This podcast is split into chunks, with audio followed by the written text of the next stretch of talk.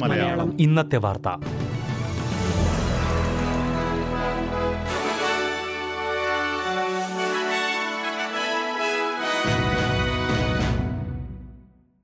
നമസ്കാരം. S B S Malayalam ഇന്നത്തെ വാർത്തയിലേക്ക് സ്വാഗതം. ഇന്ന് രണ്ടായിരത്തി ഇരുപത്തിരണ്ട് നവംബർ ഒൻപത് ബുധനാഴ്ച. വാർത്ത വായിക്കുന്നത് ഡെലിസ് പോൾ. അടുത്തയാഴ്ച വിവിധ രാജ്യാന്തര ഉച്ചകോടികൾക്ക് ശേഷം ചൈനയുടെ പ്രസിഡന്റുമായി കൂടിക്കാഴ്ച നടത്തുന്ന കാര്യം പരിഗണിക്കുന്നതായി ഓസ്ട്രേലിയൻ പ്രധാനമന്ത്രി ആന്റണി അൽബനീസി വ്യക്തമാക്കി. ASEAN Australia East Asia G twenty APEC ഉച്ചകോടികളാണ് Anthony Albanese പങ്കെടുക്കുന്നത്. ജി ട്വന്റി എയ്പെക് ഉച്ചകോടികളിൽ ചൈനീസ് പ്രസിഡന്റ് സി ജിൻപിങ്ങുമായി കൂടിക്കാഴ്ച നടത്താൻ ഒരുക്കമാണെന്ന് അദ്ദേഹം പറഞ്ഞു. എന്നാൽ കൂടിക്കാഴ്ചയ്ക്ക് സി ജിൻപിങ് മുന്നോട്ട് വരേണ്ടതുണ്ട്. അതേസമയം ചൈനയിലെ സൈനികർക്ക് പരിശീലനം നൽകാൻ ഓസ്ട്രേലിയൻ സൈനികരെ സമീപിച്ചിരുന്നു എന്ന റിപ്പോർട്ടുകൾ ആശങ്കയ്ക്ക് വകയൊരുക്കുന്നതായി പ്രതിരോധ മന്ത്രി റിച്ചാർഡ് മാൾസ് പറഞ്ഞു. ഈ വിഷയത്തിൽ വിപുലമായ അന്വേഷണം ഉണ്ടാകുമെന്നും പ്രതിരോധ മന്ത്രി വ്യക്തമാക്കി. ഓസ്ട്രേലിയയുടെയും ചൈനയുടെയും വിദേശകാര്യമന്ത്രിമാർ ഇരു രാജ്യങ്ങളും തമ്മിലുള്ള അഭിപ്രായ വ്യത്യാസങ്ങൾക്ക് പരിഹാരം കാണുമെന്നുള്ള ഉദ്ദേശത്തോടെ ചർച്ചകളിൽ പങ്കെടുത്തിരുന്നു. മെഡി ബാങ്ക് വിവരങ്ങൾ ചോർത്തിയ ഹാക്കർമാർ ഈ വിവരങ്ങൾ ഡാർക്ക് വെബിൽ പ്രസിദ്ധീകരിച്ചു. പണം നൽകണമെന്നുള്ള ഭീഷണിയോട് മെഡി ബാങ്ക് അധികൃതർ ഇന്നലെ വഴങ്ങിയിരുന്നില്ല. ഓപ്പറേഷൻ ഗാർഡിയൻ എന്ന പേരിൽ ഹാക്കർമാരെ കണ്ടെത്താനുള്ള അന്വേഷണം ആരംഭിച്ചതായി cyber crime assistant commissioner Justin Gough വ്യക്തമാക്കി. ഓസ്ട്രേലിയയിൽ സാമ്പത്തിക വളർച്ച ഒരു ശതമാനം കുറയുമെന്ന് നാബ് പ്രവചിക്കുന്നു.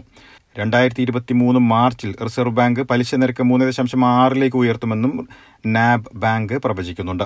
പലിശ നിരക്ക് ഉയർത്തുന്നതിലൂടെ പണപ്പെരുപ്പം നിയന്ത്രണത്തിൽ കൊണ്ടുവരിക എന്ന ഉദ്ദേശം ഫലം കാണുമെന്നാണ് നാബ് പ്രതീക്ഷിക്കുന്നത്. ഓസ്ട്രേലിയയിലെ ഇടത്തരം കുടുംബങ്ങളുടെ ചെലവ് കഴിഞ്ഞ അഞ്ചു വർഷത്തിൽ പതിനഞ്ച് ശതമാനം വർദ്ധിച്ചതായി നാബിന്റെ റിപ്പോർട്ടിൽ ചൂണ്ടിക്കാട്ടുന്നു. കഴിഞ്ഞ വർഷം നവംബറിൽ പതിനൊന്ന് വയസ്സുള്ള കുട്ടി പാമ്പ് കടിയേറ്റതിനെ തുടർന്ന് മരിച്ച സംഭവത്തിൽ കുട്ടിയുടെ പിതാവിനെതിരെ പോലീസ് നരഹത്യയ്ക്ക് കേസെടുത്തു. കുട്ടിക്ക് ചികിത്സ ലഭ്യമാക്കിയില്ല എന്ന ആരോപണമാണ് കുട്ടിയുടെ പിതാവിനെതിരെയുള്ളത്.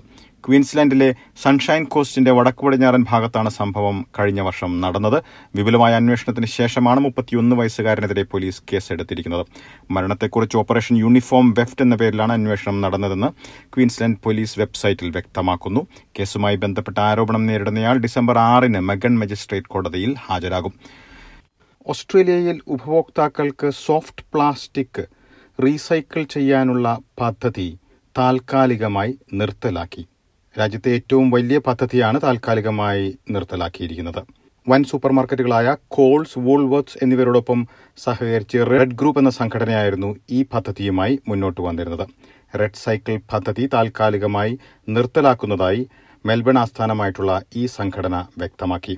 വിവിധ വെല്ലുവിളികൾ നേരിടുന്ന സാഹചര്യത്തിലാണ് തീരുമാനത്തിലെത്തേണ്ടി വന്നതെന്നും പദ്ധതിക്ക് നേതൃത്വം നൽകുന്നവർ വ്യക്തമാക്കി. റീസൈക്കിൾ ചെയ്യേണ്ട പ്ലാസ്റ്റിക് ബാഗുകളിൽ ആയിരക്കണക്കിന് എണ്ണം വിവിധ വെയർഹൌസുകളിൽ കെട്ടിക്കിടക്കുന്നതായി പ്രസ്താവനയിലൂടെ റെഡ് ഗ്രൂപ്പ് അറിയിച്ചു. ഇത് സുരക്ഷാ സംബന്ധമായും പരിസ്ഥിതി സംബന്ധമായും അപകടകരമായ സാഹചര്യത്തിലേക്ക് നയിക്കുമെന്നും പ്രസ്താവനയിലൂടെ റെഡ് ഗ്രൂപ്പ് അറിയിച്ചു. ഇതിനു പുറമെ മഹാമാരിയുടെ സാഹചര്യത്തിൽ നേരിടുന്ന വ്യത്യസ്തമായിട്ടുള്ള വെല്ലുവിളികളും പദ്ധതി നിർത്താനുള്ള തീരുമാനത്തിലേക്ക് നയിച്ചതായി റെഡ് സൈക്കിൾ പദ്ധതിക്ക് നേതൃത്വം നൽകുന്നവർ അറിയിച്ചു. ടി ട്വന്റി ലോകകപ്പ് അവസാന ഘട്ടത്തിലേക്ക് പ്രവേശിച്ചു. ഇന്നത്തെ ആദ്യ സെമി മത്സരത്തിൽ പാകിസ്ഥാൻ ന്യൂസിലൻഡിനെ നേരിടുന്നു. നാളെ രണ്ടാം സെമിയിൽ ഇന്ത്യ ഇംഗ്ലണ്ടിനെ നേരിടും. ഇനി പ്രധാന നഗരങ്ങളിലെ നാളത്തെ കാലാവസ്ഥ കൂടി നോക്കാം. സിഡ്നിയിൽ ഭാഗികമായി മേഘാവൃതമായിരിക്കും. പ്രതീക്ഷിക്കുന്ന കൂടിയ താപനില ഇരുപത്തിമൂന്ന് ഡിഗ്രി സെൽഷ്യസ്. മെൽബണിൽ മഴയ്ക്ക് സാധ്യത പ്രതീക്ഷിക്കുന്ന കൂടിയ താപനില ഇരുപത്തിയാറ് ഡിഗ്രി. ബ്രിസ്ബനിൽ തെളിഞ്ഞ കാലാവസ്ഥയ്ക്കുള്ള സാധ്യത പ്രതീക്ഷിക്കുന്ന കൂടിയ താപനില ഇരുപത്തിയാറ് ഡിഗ്രി സെൽഷ്യസ്. പെർത്തിൽ ഒറ്റപ്പെട്ട മഴ പ്രതീക്ഷിക്കുന്ന കൂടിയ താപനില ഇരുപത്തിരണ്ട് ഡിഗ്രി സെൽഷ്യസ്. എഡലേഡിൽ മഴയ്ക്ക് സാധ്യത പ്രതീക്ഷിക്കുന്ന കൂടിയ താപനില ഇരുപത്തിനാല് ഡിഗ്രി. ഹോബാട്ടിൽ തെളിഞ്ഞ കാലാവസ്ഥയ്ക്കുള്ള സാധ്യത പ്രതീക്ഷിക്കുന്ന കൂടിയ താപനില ഇരുപത്തിയേഴ് ഡിഗ്രി സെൽഷ്യസ്. കാൻബറയിൽ തെളിഞ്ഞ കാലാവസ്ഥ പ്രതീക്ഷിക്കുന്ന കൂടിയ താപനില ഇരുപത്തിമൂന്ന് ഡിഗ്രി സെൽഷ്യസ്. ഡാർവിനിൽ തെളിഞ്ഞ കാലാവസ്ഥയ്ക്കുള്ള സാധ്യത പ്രതീക്ഷിക്കുന്ന കൂടിയ താപനില മുപ്പത്തിമൂന്ന് ഡിഗ്രി സെൽഷ്യസ്. ഇതോടെ ഇന്നത്തെ വാർത്താ ബുള്ളറ്റിൻ ഇവിടെ അവസാനിക്കുന്നു. നാളെ വൈകിട്ട് എട്ട് മണിക്ക് എസ് ബി എസ് മലയാളം ഒരു മണിക്കൂർ പരിപാടിയുമായി തിരിച്ചെത്തും. ഇന്ന് വാർത്ത വായിച്ചത് ഡെലിസ് പോൾ. SBS ഇന്നത്തെ വാർത്ത.